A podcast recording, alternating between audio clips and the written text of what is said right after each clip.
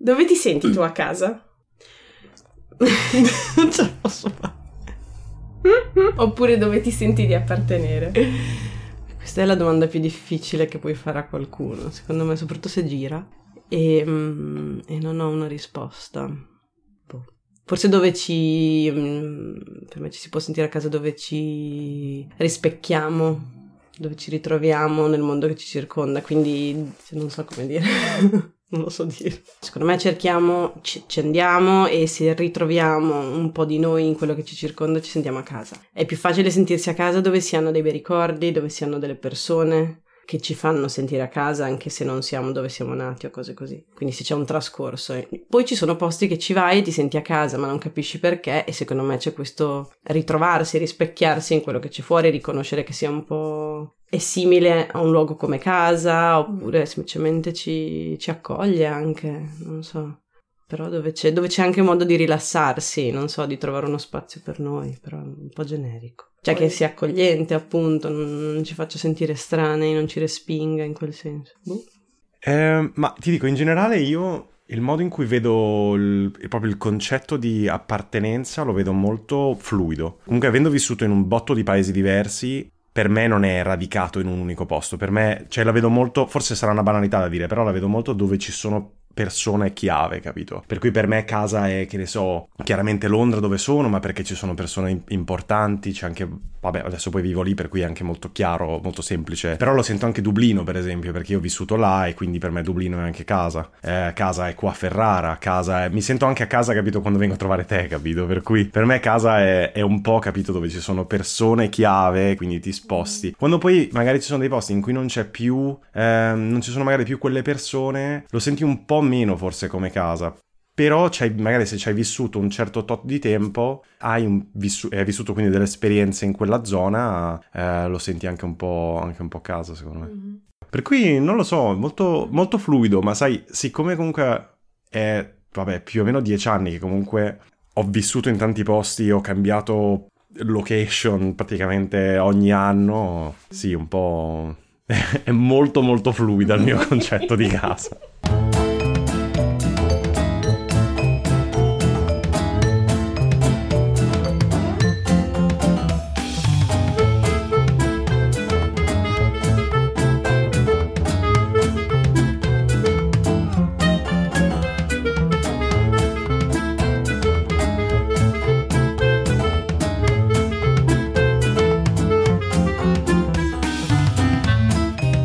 Buongiorno e benvenuti a tutti alla 43esima puntata del podcast Crucchio Terroni Siamo tutti fannulloni, il podcast di una generazione in viaggio oltre le etichette. Vi ricordate l'estate scorsa quando nel mezzo della pausa estiva ho pubblicato uno sfogo sul concetto di appartenenza? Beh, per rinfrescarvi la memoria vi avevo detto che... Così ora vi dico che da gennaio 2020 vorrei partire con un filone nuovo, che vada appunto al cuore della cosa, provando a pubblicare almeno una puntata del filone ogni mese o ogni due. Insomma, perché siamo la prima generazione che ha meno probabilità di stare meglio dei propri genitori? Ci andremo mai in pensione? E come ci identifichiamo noi? Dove soprattutto? Voglio fare e farci le domande più difficili, senza paura di trovare le risposte, o forse più probabilmente di non trovarle, ma almeno iniziare la discussione. E non posso farlo da sola, ho bisogno di voi, della mia, della nostra comunità. Mandatevi insomma messaggi vocali, scrivetemi, ditemi cosa ne pensate dei temi che vi ho detto o di quelle che vorreste che trattassi. Le puntate con chiacchierate continueranno, ma non saranno appunto le uniche e forse per questo filone narrativo nuovo sperimenterò anche un nuovo formato. E così ho fatto. Ho buttato giù una serie di temi che voi mi avete detto vi interessavano e che credete caratterizzino la nostra generazione. Sotto Natale ho posto queste domande esistenziali a qualche amico e amica e nel frattempo altri mi hanno mandato messaggi vocali per aiutarmi intanto a rispondere alla prima domanda da dove tutto è partito, ovvero dove vi sentite a casa voi? Cos'è per voi l'appartenenza? Quello di oggi è un tentativo di iniziare una conversazione, quindi commentate e scrivetemi. Io come al solito sono la vostra Carmen e voi state ascoltando la prima puntata del nuovo formato Generazione Fannulloni.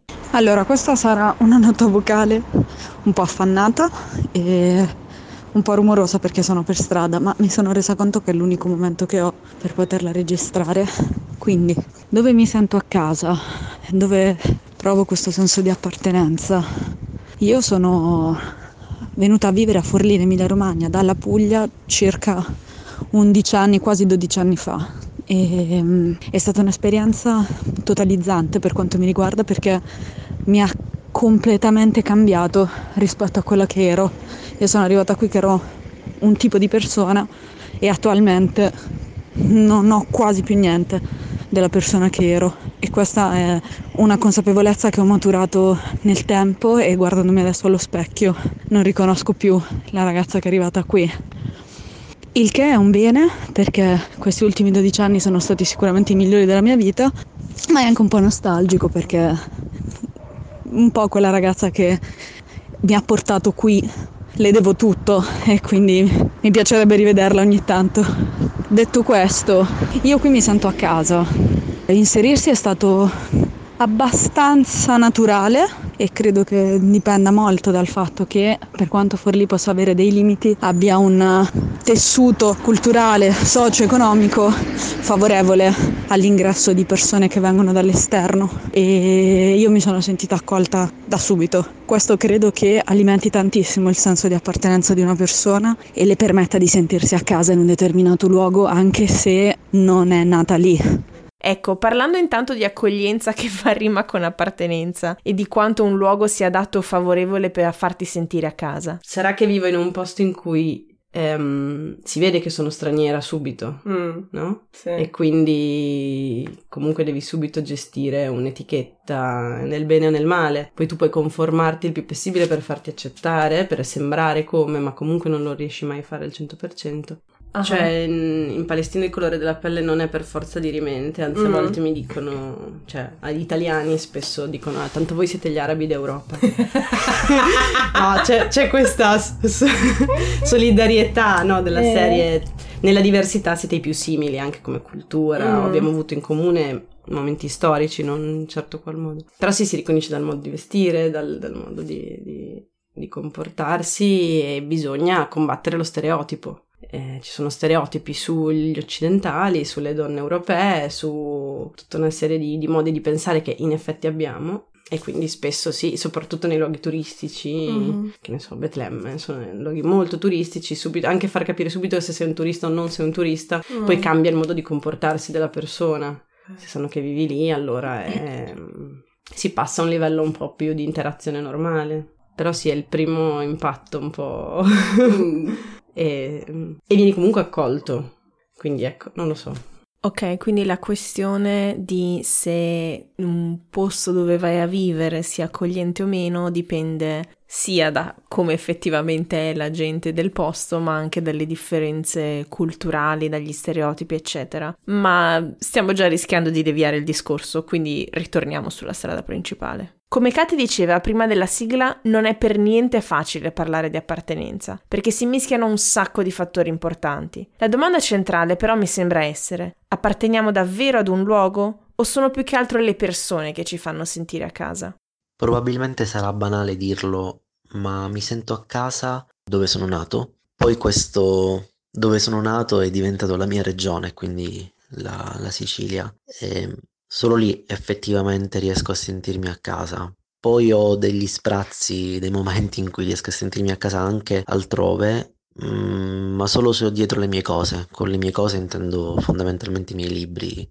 In ogni posto in cui sono stato ho sempre creato una piccola, una piccola biblioteca personale che mi ha portato ad avere una quantità di libri spropositata. Però, dovendo rispondere alla domanda nello specifico, mi sento a casa dove c'è il mare, fondamentalmente, dove c'è il mio, il mio mare.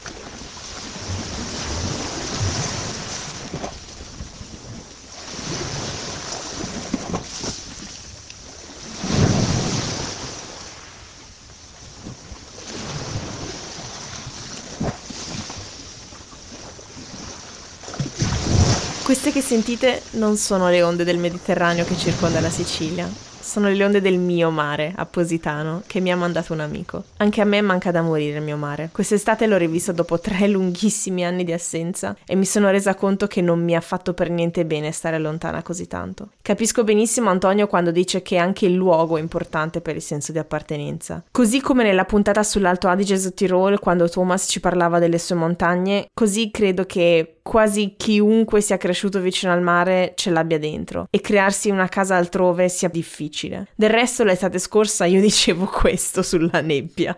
Quando ho imparato che può mancarti persino la nebbia, perché insomma una certa magia ce l'ha e poi se ti manca casa e la nebbia te la ricorda, pure la nebbia ti manca. Quindi ricapitolando, ci si sente a casa dove si trovano le persone più importanti della nostra vita o dove ci si sente accolti e ci si è creati una dimensione propria, o ancora dove siamo nati e cresciuti perché il paesaggio ti entra dentro e può diventare parte integrante di quello che sei. Mmm, ok. Mettere insieme i pezzi di questo puzzle temo sia più difficile di quello che pensavo all'inizio. Proviamo a chiedere l'aiuto di qualcuno a casa. Ciao, innanzitutto, io sono Maria, eh, Maria Sorce, vengo dalla Sicilia, uh-huh. quindi da molto lontano, dico sempre. Questa è Maria, l'ho conosciuta circa due anni fa tramite l'iniziativa Pesci Fuor d'Acqua, nata per caso sul gruppo Facebook Italiani a Monaco. L'iniziativa purtroppo non c'è più, ma io e lei siamo rimasti in contatto. Eh, sono una psicologa e anche una psicoterapeuta. Sono arrivata a Monaco di Baviera da circa tre anni per motivi eh, di amore e lavoro. Qui in Germania, a Monaco, faccio la psicologa psicologa mh, mm, privatamente, quindi mm-hmm. lavoro con persone mm, italiane che hanno bisogno appunto di sostegno psicologico. Poi faccio un'altra altre serie di cose, eh, aiuto una bambina alla scuola europea che è um, affetta da autismo, quindi la, l'aiuto a scuola e collaboro con un'associazione um, insieme che si occupa di bambini e famiglie italiane ma anche bilingue di varie nazionalità. Mm-hmm. Ti ho invitata qua perché oltre a fare la psicologa che è un uh, lavoro che in generale secondo me è interessante perché ha una prospettiva diversa sul tema che trattiamo oggi della appartenenza, del senso di identità e tutto quanto. Tu nella tua tesi ti sei proprio occupata di psicologia della migrazione. Uh-huh. Quindi eh, non so, ci vuoi parlare un po' della tua tesi, come intanto come sei finita a trattare di questo tema? Perché ti ha interessato? Mm. Ok, eh, la mia tesi nasce da un'esperienza lavorativa in Sicilia. Io in Sicilia lavoravo presso una comunità per eh, immigrati extracomunitari e quindi ero responsabile di diverse comunità in cui mm, appunto arrivavano immigrati e mi occupavo del sostegno psicologico per queste persone. Da lì eh, l'idea di trattare appunto il tema dell'appartenenza, dell'emigrare, lasciare il proprio posto di origine per spostarsi verso un, un nuovo paese accogliente, legata appunto al mio, alla mia esperienza lavorativa e all'esperienza anche dei vissuti delle persone con cui parlavo. Da lì quindi ho deciso di trattare questo tema. Mm, a differenza del mio lavoro eh, in comunità, avevo deciso di trattare la psicologia della migrazione intraeuropea e quindi non extraeuropea mm. come quella appunto dove lavoravo lavoravo, ma bensì mi interessava lo spostamento delle persone, soprattutto di giovani della mia età anche, che si spostano all'interno dell'Europa in modo quasi silente, senza che nessuno ne parli, eh, con questa cosiddetta fuga da un paese all'altro in cerca di nuove possibilità. Contemporaneamente mi ero trasferita anch'io a Monaco di Baviera e quindi il vissuto eh, dell'appartenenza e dell'emigrare l'ho vissuto anche in prima persona mm. quindi ho detto vabbè è un segno del destino, nulla accade per caso, mi sono fiondata su questa tematica che okay. mi interessa molto. Fantastico. Adesso senza scendere troppo nel dettaglio anche perché comunque il podcast è un posto divulgativo diciamo, mm-hmm. non, non, non, non lo ascolteranno solo altri psicologi come dire. Ci puoi raccontare come in psicologia viene studiato il senso di appartenenza o di identità? Cioè, eh, quello che hai fatto tu è una novità ci sono altri studiosi precedenti che se ne sono occupati? Allora, in modo um, in quasi in modo inaspettato, diciamo che ho, um, ho saputo che il tema questo dell'immigrazione eh, ai tempi d'oggi eh, a livello psicologico non era trattata. Quindi c'è un po' interesse, interesse nell'emigrazione extracomunitaria, quindi mm. molto più um, a livello mediatico conosciuta e studiata da diversi psicologi, però di fatto la migrazione intraeuropea, comunque quella quella de- dei giovani che non per forza si spostano da un posto a un altro per motivi magari eh, di carestia, per motivi urgenti, di, di emergenza o di guerra. Mm, guardando in letteratura mi ero accorta che comunque il tema veniva trattato da mm, etnopsichiatri o antropologi mm. o sociologi, però in ambito appunto dell'immigrazione, quella o la nostra prima immigrazione nelle Americhe, mm, oppure appunto l'immigrazione soprattutto del, dei paesi del Nord Africa eh, nei confronti del, della Francia. Quindi la tematica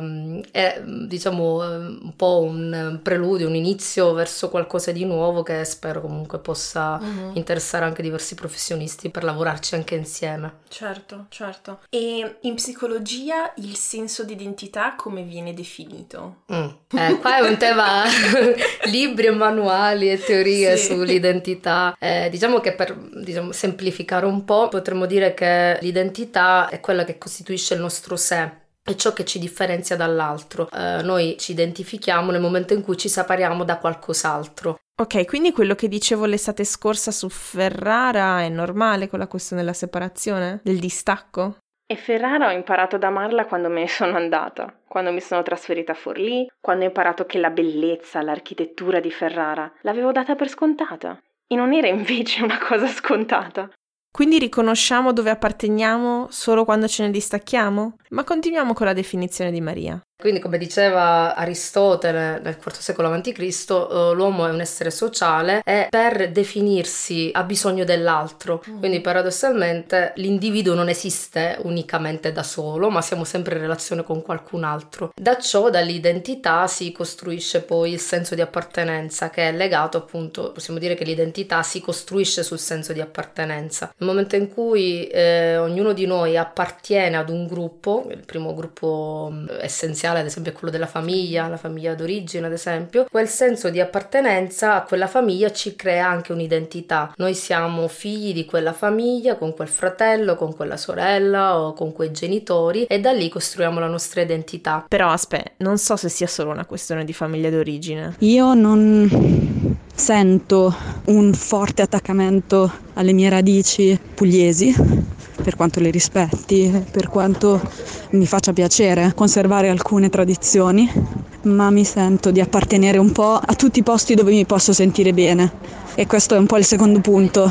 È vero che un posto deve essere favorevole all'accoglienza come questo, però l'appartenenza la fanno le persone che frequenti, che diventano la tua famiglia, che non deve essere necessariamente di sangue, ma può essere anche la famiglia delle persone che ti sei scelto, che hai coltivato e che giorno dopo giorno ti ricordano che sei a casa e che sono contente di averti con loro.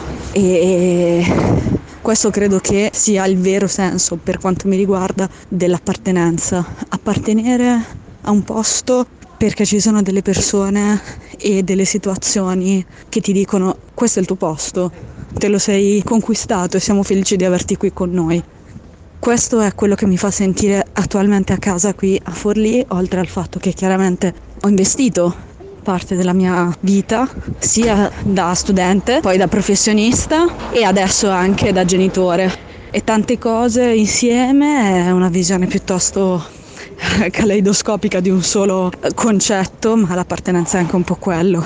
E mettere radici dove il terreno è buono e dove c'è qualcun altro che ha voglia di fare la strada con te. Per me è questo. Ah, ecco, ok, continuiamo. Poi i vari gruppi di appartenenza nella, nella crescita dell'individuo aumentano e cambiano, diciamo, noi portiamo sempre la famiglia con noi, però poi c'è ad esempio il gruppo dei, degli amici in adolescenza, il gruppo di lavoro, eh, fino ad arrivare a gruppi più ampi, quali possono essere appunto eh, per una persona che vive all'estero il gruppo di appartenenza del proprio paese, quindi l'essere italiano eh, in Germania ad esempio esempio, è qualcosa che costituisce il nostro senso di appartenenza identitario, ad esempio per quanto riguarda l'essere italiano nel, in un paese estero. Ok. Quindi sostanzialmente l'identità, se ho capito bene, dipende da quali, dai gruppi di appartenenza dalle relazioni in generale che abbiamo anche con singole altre persone che magari possono dipendere da, non so, degli interessi comuni uh-huh. o delle mhm. esperienze comuni e non necessariamente dal luogo? No, esattamente, non necessariamente dal luogo. Ok. Diciamo che il luogo, soprattutto in una società d'oggi, che è una società globalizzata, in cui di fatto la cosiddetta esistenza dei non luoghi rende difficile riconoscere un luogo fisico come un luogo di appartenenza, appunto perché a livello, diciamo, sociale e politico la tendenza è quello di non creare dei luoghi specifici, ma dei luoghi non luoghi, appunto Mhm. dei luoghi in cui uno paradossalmente si può sentire a casa, ma di fatto sono luoghi standardizzati. Un esempio banale che posso fare sono ad esempio le aree del- dei- degli aeroporti, i Mhm. terminal sono uguali in tutto il mondo, oppure che so, i McDonald's in tutto il mondo sono uguali. E paradossalmente in questi. Ikea, questi luoghi eh, che di fatto non, non sono luoghi che hanno un, un valore per, per il singolo individuo, eh, ma costituiscono dei non, dei non luoghi in cui paradossalmente noi ci sentiamo a casa perché riconosciamo che è uguale in ogni punto del mondo. Ok, quindi la pubblicità trashissima dell'IKEA che esce fuori costantemente su YouTube della Eh. tipa cos'è in Thailandia che le manca a casa, la tipa svedese va Esatto. all'IKEA per Lì si sente a casa. casa, ha un senso. Sì, ha un senso. Ok, questa cosa è affascinantissima. Perché infatti da messaggi che abbiamo ascoltato all'inizio della puntata vanno un po' in quella direzione, no? Tipo un mio amico che diceva paradossalmente anche quando vengo a trovare te, anche se non ha mai vissuto a Monaco, si sente a casa Mm-mm. perché abbiamo un rapporto da, da lungo tempo. Mm-mm. Sì, cioè che sono le persone che fanno quindi la differenza. Sì, le relazioni. Diciamo che Mm. il, il senso di appartenenza è un vissuto esperienziale che abbiamo con l'altro, quindi Mhm. mh, diciamo ci sono anche dei fattori che caratterizzano il senso dell'appartenenza, quali ad esempio parlare la stessa lingua, mh, avere una stessa cultura, avere anche gli stessi tipologie di comportamenti. Cioè, Mhm. Fondamentalmente il senso di appartenenza eh, deriva dal fatto che io, se tu fai qualcosa, mi aspetto un tuo comportamento che Mhm. non mi crea sorpresa a me perché è comune al mio senso di appartenenza e Mm. quindi paradossalmente eh, io di fronte a un italiano che gesticola non ho una sorpresa e non mi chiedo perché sta facendo quella cosa ma mi è familiare perché è legato al mio senso di appartenenza dell'essere italiano e quindi Mm. non mi genera eh, ansia anche infatti Ok. invece il non appartenere in una stessa in uno stesso gruppo di appartenenza appunto eh, ti genera quel senso di ansia di non sapere la risposta che l'altro può darti. Mm, Ok, ma quindi è possibile, paradossalmente, adesso prendo tangenti, che anche se tu sei a casa tua, cioè vivi ancora nel posto dove sei nato e cresciuto, che se adesso con la migrazione arrivano una serie di persone Mm. che non condividono il tuo stesso background culturale e quindi nell'interazione con queste persone scatena in te un senso di ansia o di incertezza perché Mm. non puoi, non riesci a interpretare sì le esatto. reazioni e i comportamenti degli altri che Mhm. quindi puoi paradossalmente non sentirti a casa anche se sei a casa. sì esatto Ok. Sì. Ah. Sì, sì. Eh sì, cari miei, in questa puntata siamo riusciti pure a spiegare parte di cosa stia alla base del razzismo, giusto perché questa conversazione non era già abbastanza complicata per conto suo.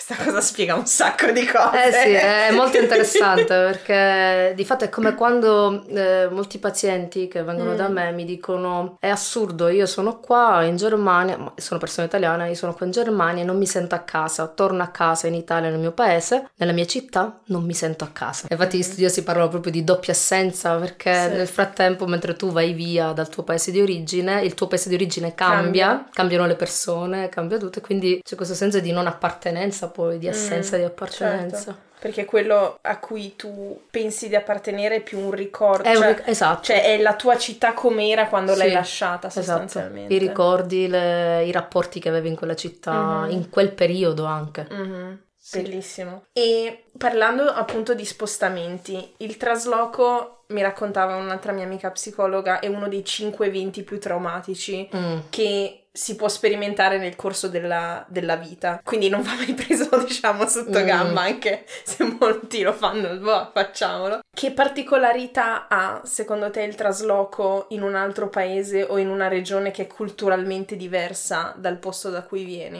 Allora, è importante definire la differenza culturale. Mhm. Cioè, ci sono differenze culturali lievi, come può essere quella tra l'Italia Italia e la Germania, Mhm. differenze culturali che creano shock culturali, come ad esempio pensiamo un, un, un abitante di un paesino nell'entroterra del Giappone che si Mm. trasferisce a Londra. Sì. Cioè, immaginiamo lo shock, lui eh, potrebbe avere benissimo uno shock culturale legato proprio appunto a una cultura letteralmente differente. Mm. Però di fatto, diciamo, trasferirsi anche banalmente da Sud Italia a Nord Italia Sì. costituisce un, eh, un- un evento traumatico Sì. per quelli che l'hanno fatto, in Mm. primis io. Però di fatto il, il trasloco, come dicevi tu, è un fatto traumatico, traumatico non per tutti, ecco. Più che il trasloco è proprio l'emigrare. Il trasloco è legato appunto all'emigrazione. Per emigrare tu hai tre fasi fondamentalmente. Una prima fase è quella di preparazione nel tuo paese, in cui ti prepari, eh, saluti tutti, saluti il tuo paese, quindi prepari le valigie vere e proprie. Poi c'è una seconda fase che è il viaggio, che una gran parte diciamo delle emozioni, dei turbamenti e delle ansie mm, vengono generate durante il viaggio con le aspettative ad esempio di ciò che mm, può esserci nel paese in- verso cui si va o, o le paure, i sensi di colpa nei confronti del paese che si sta lasciando. Quindi il viaggio è un momento molto critico eh, nell'emigrazione e quindi nel trasloco e infine l'arrivo, la terza fase, è il momento in cui tu arrivi che hai a che fare, devi mettere in gioco un po' tutto quello che sei, a partire se vai in un paese molto diverso dal tuo, anche una lingua può essere diversa, la cultura sicuramente, comportamenti e quindi questo eh, può generare di fatto un, un trauma, trauma inteso come risorse che quella persona magari non può avere in quel momento per affrontare quel cambiamento. Mhm. E come si fa a gestire questo trauma? Mm. Diciamo, ripeto, non è, non è detto che sia eh, per forza che si definisca Sì, sì. come trauma, però è un evento sicuramente critico, ecco, Mhm. direi un evento critico. Eh, sicuramente eh, la possibilità di avere una rete nel posto in cui arrivi ti aiuta. Mhm. Ti aiuta all'inizio, ti aiuta nel- nella possibilità di, soprattutto se magari non conosci la lingua, che è il mezzo principale per anche integrarsi in un, in un Mhm. luogo nuovo. E quindi la possibilità di appartenere a una rete che ti dà una mano, anche la possibilità dell'esistenza di sportelli che utilizzano la tua lingua per poterti aiutare nel- nell'integrazione al nuovo paese, quello diciamo può aiutare molto. Mhm. E anche usando la tua esperienza personale, come dicevi giustamente, l'Italia è culturalmente talmente complessa e diversa che anche spostarsi all'interno della stessa Italia Mm. può essere un- costituire un trasloco critico, diciamo. Mhm. Eh, metti dal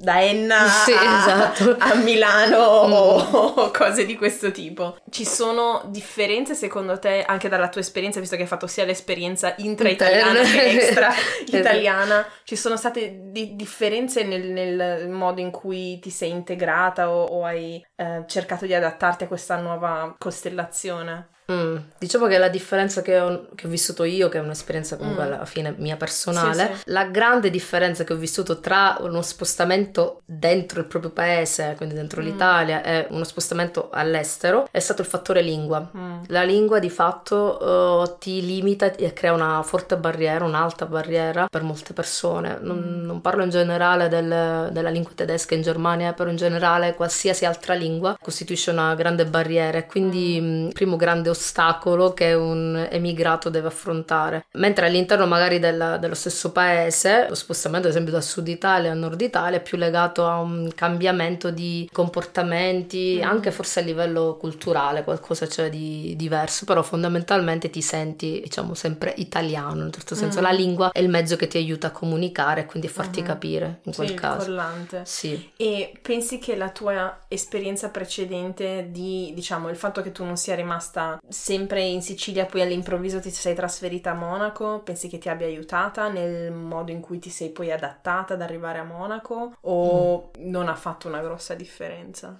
Personalmente credo che la possibilità di spostarsi a piccoli passi, quindi Mm. mi viene da pensare dalla scuola superiore all'università, magari prima ci si sposta nella stessa regione, poi io ho fatto ad esempio eh, prima a Bologna, poi sono stata a Palermo, poi sono stata a Padova, quindi ho fatto una serie di passaggi per cui mh, imparare anche a gestire da soli la propria vita ti facilita poi all'estero, diciamo, per poterti gestire al meglio Mm. e renderti autonomo anche il più velocemente possibile. Una sorta di rampa di lancio. Esatto.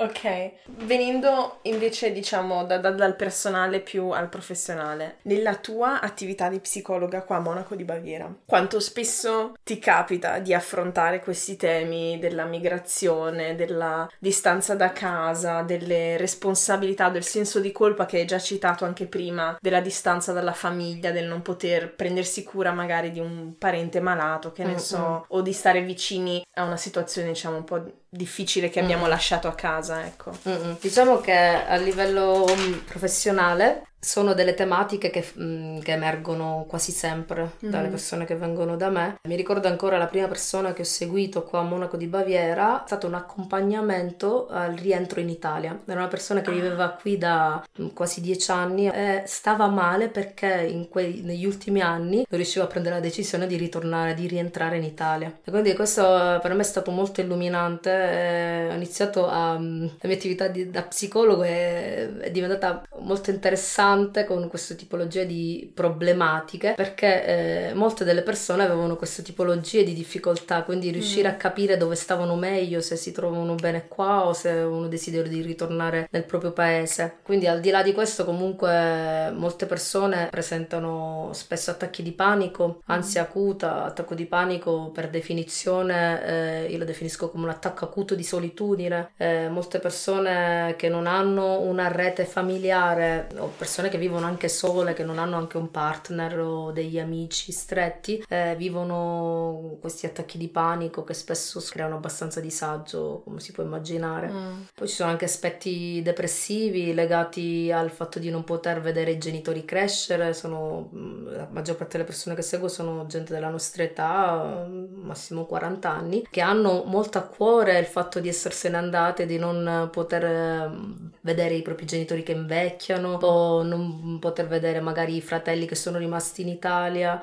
Mm, c'è anche un senso di colpa, come dicevo prima, sul fatto di essersene andati quindi aver abbandonato quasi la situazione in Italia, eh, soprattutto per molte persone che vengono qua con lo scopo quello di eh, migliorare la propria condizione, vengono spesso additati come eh, parli tu, eh, fai, la fai facile, tu hai lasciato l'Italia in un momento particolare, quindi sei magari hai trovato fortuna fuori, però ehm, se in realtà è vero che ci vuole coraggio a rimanere nella situazione di partenza nel proprio paese, anche ci vuole coraggio anche a poter fare la scelta di andarsene, quindi è una situazione situazione, eh, entrambe le due situazioni richiedono mm. del coraggio, delle risorse. Apro una piccola parentesi qui perché ci tengo a dire che di questo senso di colpa ne parleremo in maniera più approfondita in un'altra puntata, perché coinvolge un sacco di fattori, di costellazioni ed esperienze familiari diverse e qui volevo solo aprire una piccola parentesi e accennarlo perché ovviamente fa anche parte di tutto, tutte le emozioni che insomma coinvolgono il distaccamento da casa e il senso di appartenenza.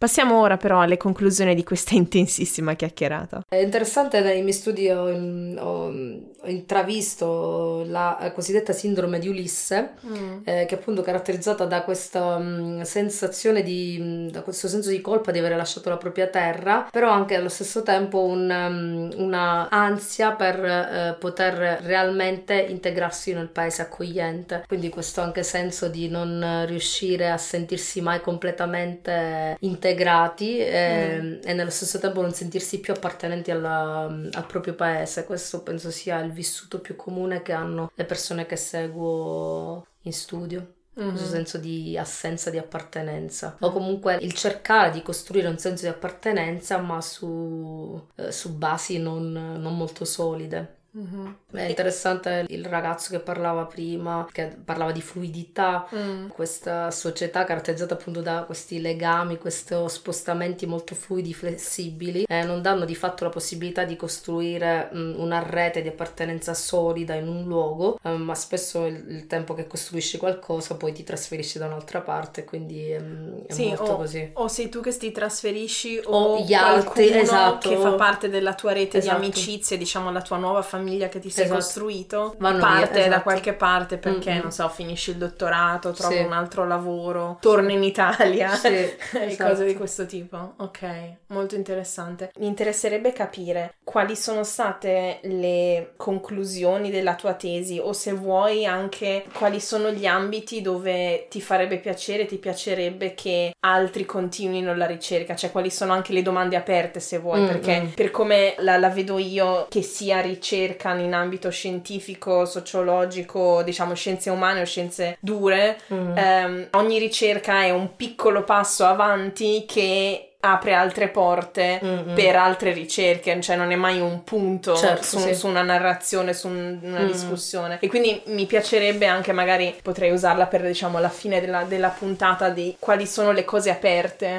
eh, che rimangono ancora da, da discutere. Allora, innanzitutto, eh, diciamo, la mia sorpresa è partita dal fatto che eh, ciò che ho letto in letteratura per quanto riguardava le persone extracomunitarie che sono arrivate in Europa e quindi vissute a livello psicologico e sociale coincidono con quelli che prova la persona all'interno del- negli spostamenti all'interno dell'Europa. Quindi ciò eh, mi ha eh, fatto dedurre che comunque fondamentalmente l'essere umano prova gli stessi vissuti nel momento in cui si sposta e si sradica dal proprio paese per andare in un paese diverso dal proprio. Questa diciamo è, la- è stata per me l'illuminazione del fatto che siamo tutti uguali da questo punto di vista. E poi mi sono soffermata sull'aspetto linguistico di come la persona che vive all'estero, mh, l'emigrato, abbia bisogno del sostegno psicologico, in- soprattutto in alcune fasi del- eh, della propria esperienza all'estero, che può essere quella iniziale o quella di solito dopo i due o tre anni, che è la fine dell'innamoramento, cosiddetto fine dell'innamoramento del paese, e quindi si iniziano a vedere anche i difetti del paese in cui si vive, del nuovo paese in cui si vive, e quindi è proprio una vera e propria elaborazione di questo amore eh, che poi appunto sfocia in amore oppure odio e quindi con la- il desiderio di voler ritornare eh, nel proprio paese di origine. Che è il motivo per cui c'è la famosa crisi dei cinque anni. Esatto, sì. Ok, wow, Esatto. ok, interessantissimo. Ci sono persone che la, la attraversano, però verosimilmente sono verso i 5 anni, ho notato, Mhm, cioè, dal- mhm. da quello che anche ho letto nell'esperienza delle persone che sono venute da me. E l'aspetto linguistico eh, mi ha molto affascinato perché di fatto la lingua eh, non è per me considerato un solo eh, mero mezzo di comunicazione, Mhm. uno strumento, eh, ma la lingua all'estero rappresenta anche la tua identità. Mhm. Le persone che cercano ad esempio uno psicologo italiano magari conoscono benissimo l'inglese, conoscono benissimo il tedesco, potrebbero andare da professionisti tedeschi o inglesi o Mhm. di altre lingue, però di fatto ricercano lo psicologo che eh, parla la lingua madre. Mhm. La lingua madre ha delle sfumature, soprattutto a livello emotivo e psicologico, che riuscire a tradurre in un'altra lingua risulta davvero difficile. Eh. Quindi questo diciamo, eh, diciamo gli aspetti che mi hanno più colpito che spero si possa eh, Mhm. continuare a studiare da questo punto di vista Ok. o ampliare le conoscenze. Interessantissimo, grazie. Insomma, eccola qui la nostra puntata. Se ora avete più domande di quante ne avevate all'inizio, vuol dire che ho fatto il mio lavoro. Quindi tu associ il sentirti bene a non sentirti strana nel senso di straniera o, o strana nel senso di non compresa? Mm. Marzullo. Non so se ho capito la domanda.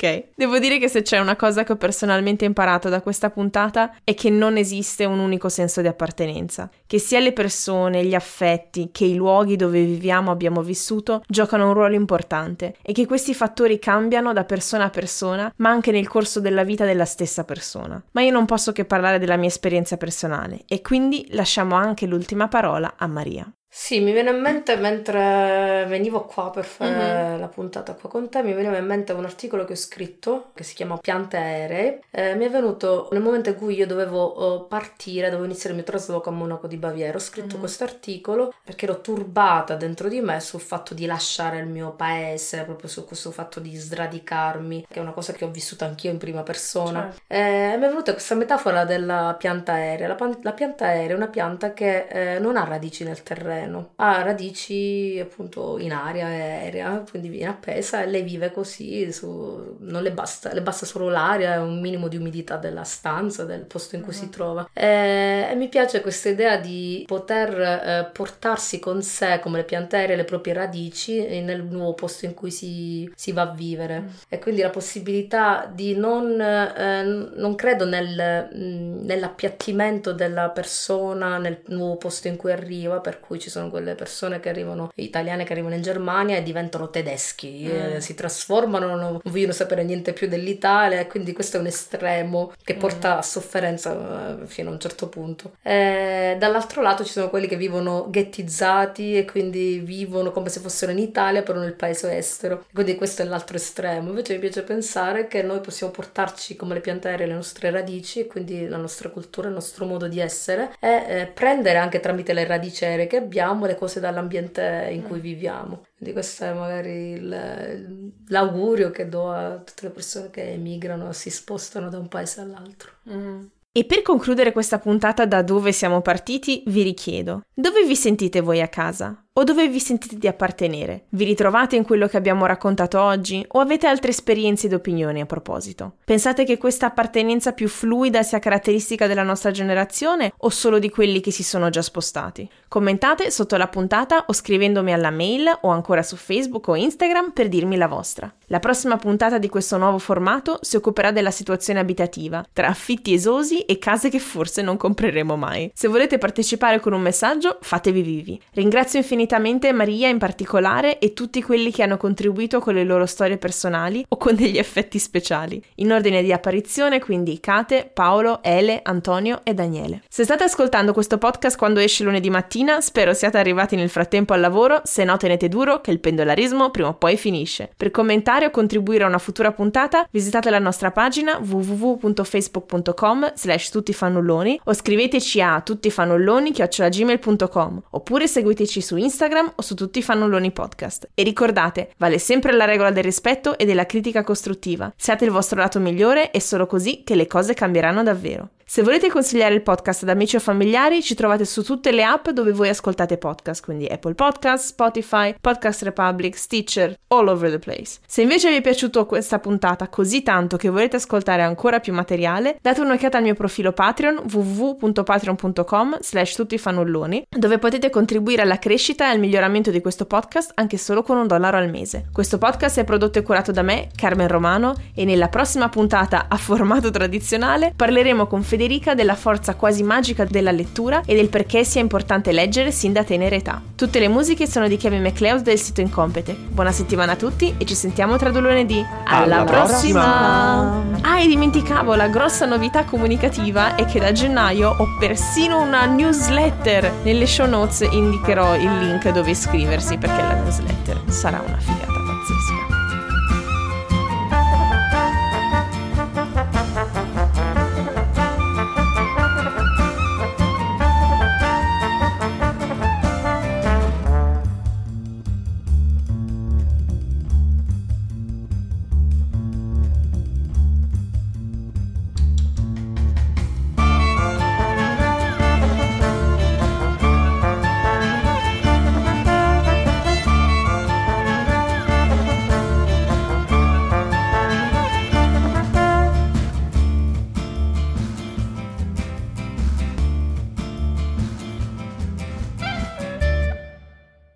speriamo questa puntata vada bene. Ansia.